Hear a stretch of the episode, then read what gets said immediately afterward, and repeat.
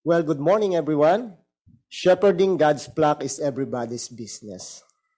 It is uh, on 1 Corinthians chapter 9, verse 1 to 18.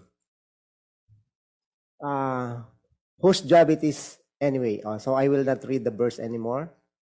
Can you go on? Okay.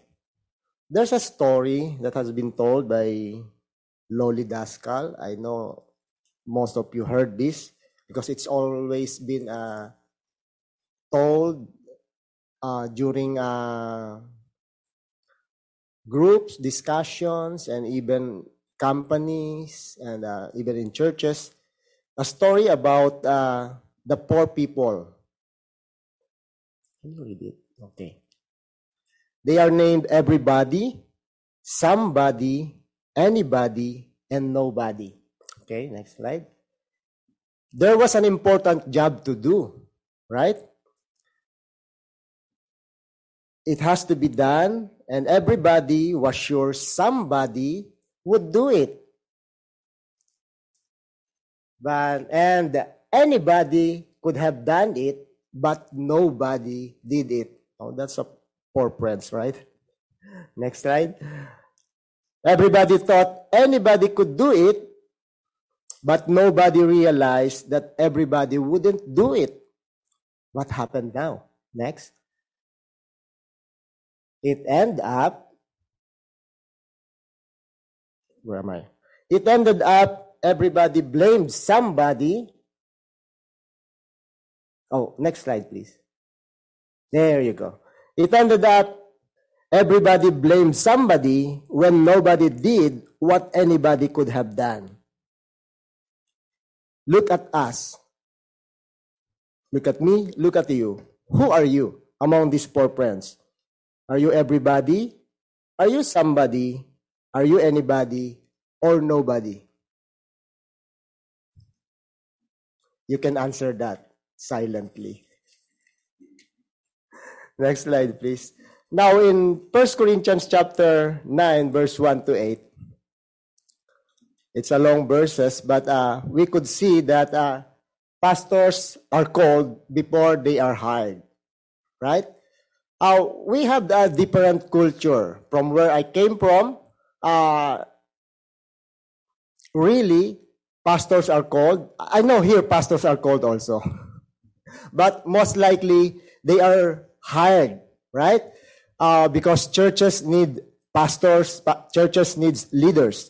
So we look at the resume, we invited them, we talked to them, but from where I came from, it's a third world country, from the Philippines, most likely it's the pastor who initiate to build a church, to build a group, and eventually it will be a church. Because uh, people need the Lord here and there also, but uh, here in our country, it's mostly established churches here. That's why we hired pastor for the sake of the church. But first things first, here and there and everywhere, pastors are called before they are hired. They are shepherds. The shepherds, like uh, in verse uh, 1 and 2, it says that Paul's apostolic mission and authority. Um, Corinth is a place where they always uh, would like to see if the leader or the apostle or the pastor is Paul's or not. But then it's not really Paul's teachers, there's also Paul's members, right? So it's not always the Paul's leader, it's been also a Paul's members. And those that are quote unquote Paul's members or Paul's, not uh, right, not true members of the church, they are the ones most likely who will discount Paul's authority. They are the ones who most likely question the leaders. That's why Paul, in this regard, he would like to assert, he would like to, to prove his authority as an apostle. If you would uh, remember the account on Acts chapter 9. It is Jesus who called Apostle Paul, right?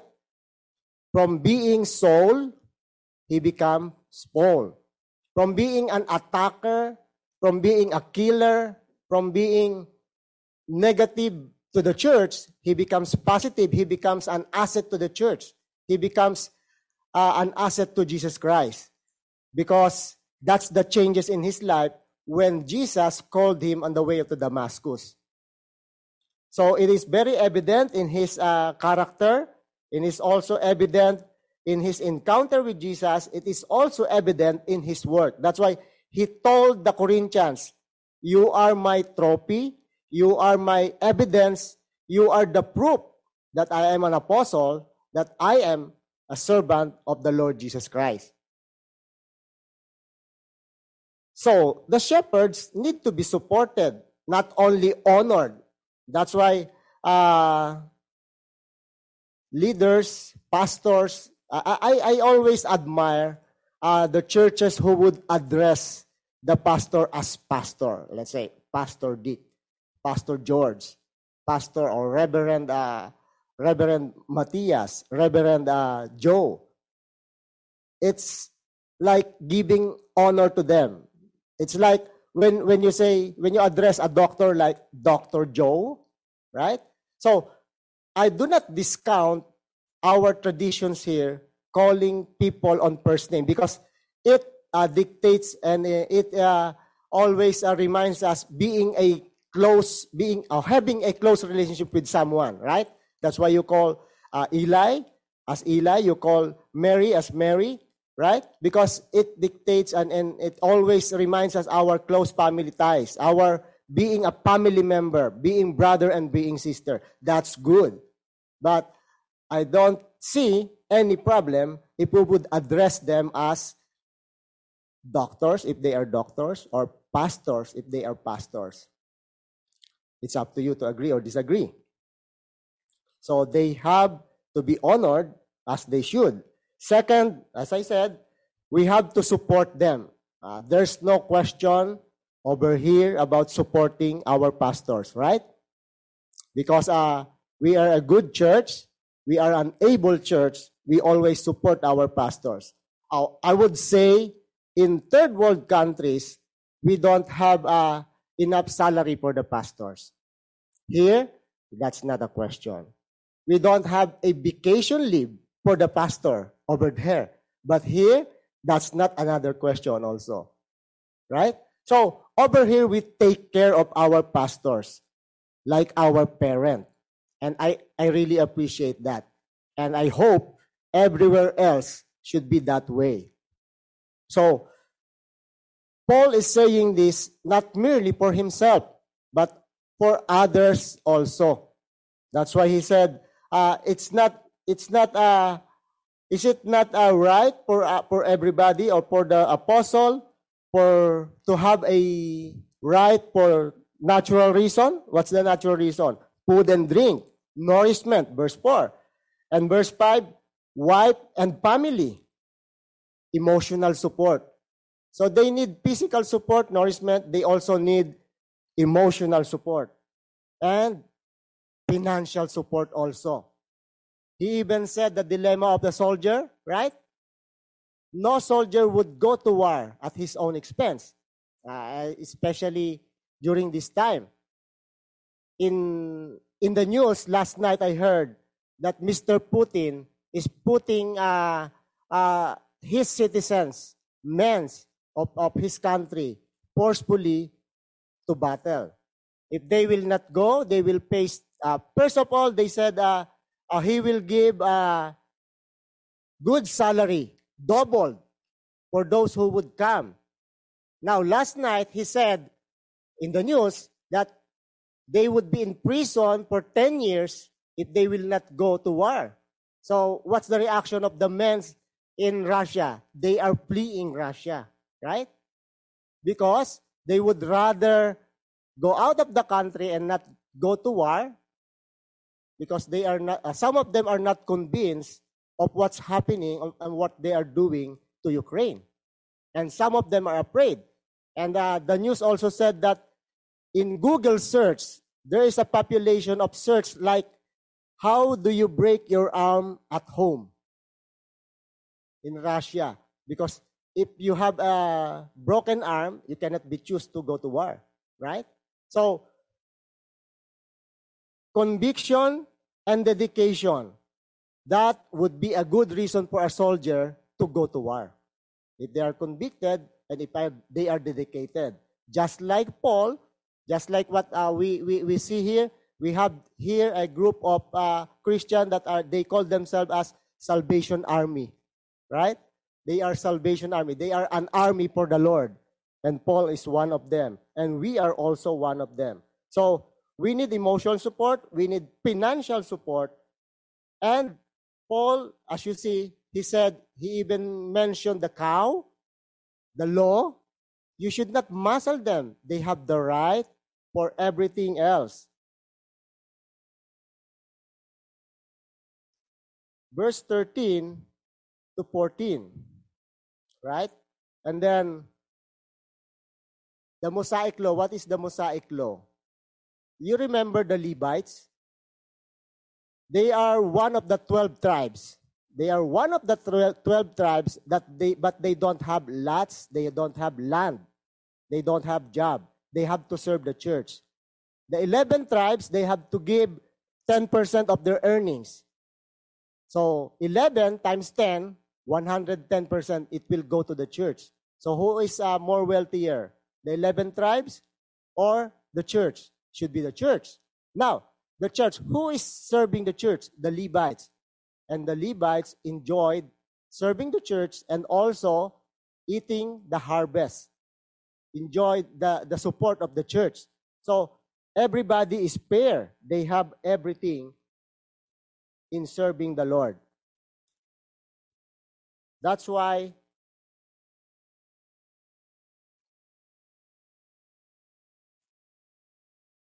on my last point, shepherds are also a sheep. Why they are also a sheep? They are expected to yield milk also, and they are expected to multiply. You would see in verse 15 to verse 18, Paul even mentioned that he enjoyed preaching the gospel, even without support, if it will be a hindrance in saving soul, in bringing the gospel to the people. But it is his right, but he's not invoking his right if it will hinder feeding the people with good news or giving good news to the people. So he enjoys serving and of course, he enjoys being with believers. So leaders and pastors are also members, are also sheep. So we are not managers. Pastors are not uh, CEOs and COOs who stand behind the table and see what's going on. They are also a member of the church. They enjoy the fellowship. They join the Bible study. They join the group. They enjoy each and every one of us. So they grow together with the church, with the members. Therefore, even Jesus gave an example of that when he washed the feet of the disciples.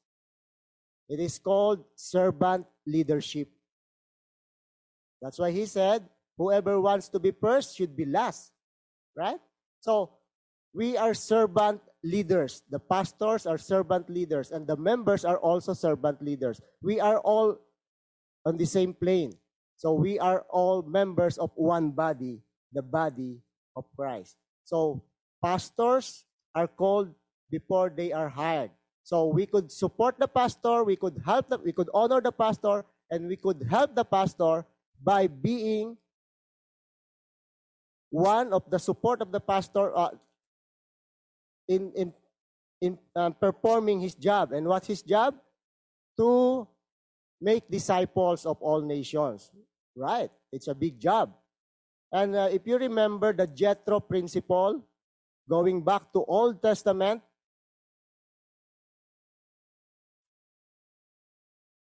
when Jethro learned about what God is doing with Moses, remember Moses, he started his ministry on the burning bush, right? God shows shows shows this uh, vision, and uh, God talked to him through the burning bush, and he listens to God. And God says to him, "I will teach you what to do," because that's one of his uh, uh, reason not to go. If he should not go, he said, "I don't know what to do," and God said, "I will teach you what to do." So, what's the key? Talk to God, listen to God, wait to God. And one time, when he was sitting on his table, people are coming, people are asking for advice, people are bringing their problems, and he's giving advice. He's talking to God and giving them advice. And it took him all day long behind his table. When Jethro came, he see that What's going on? You're killing yourself because you cannot provide all of your time to all of these people. So Jethro gave these three things to him. He said, You have to teach others to know what and how to do according to God's will.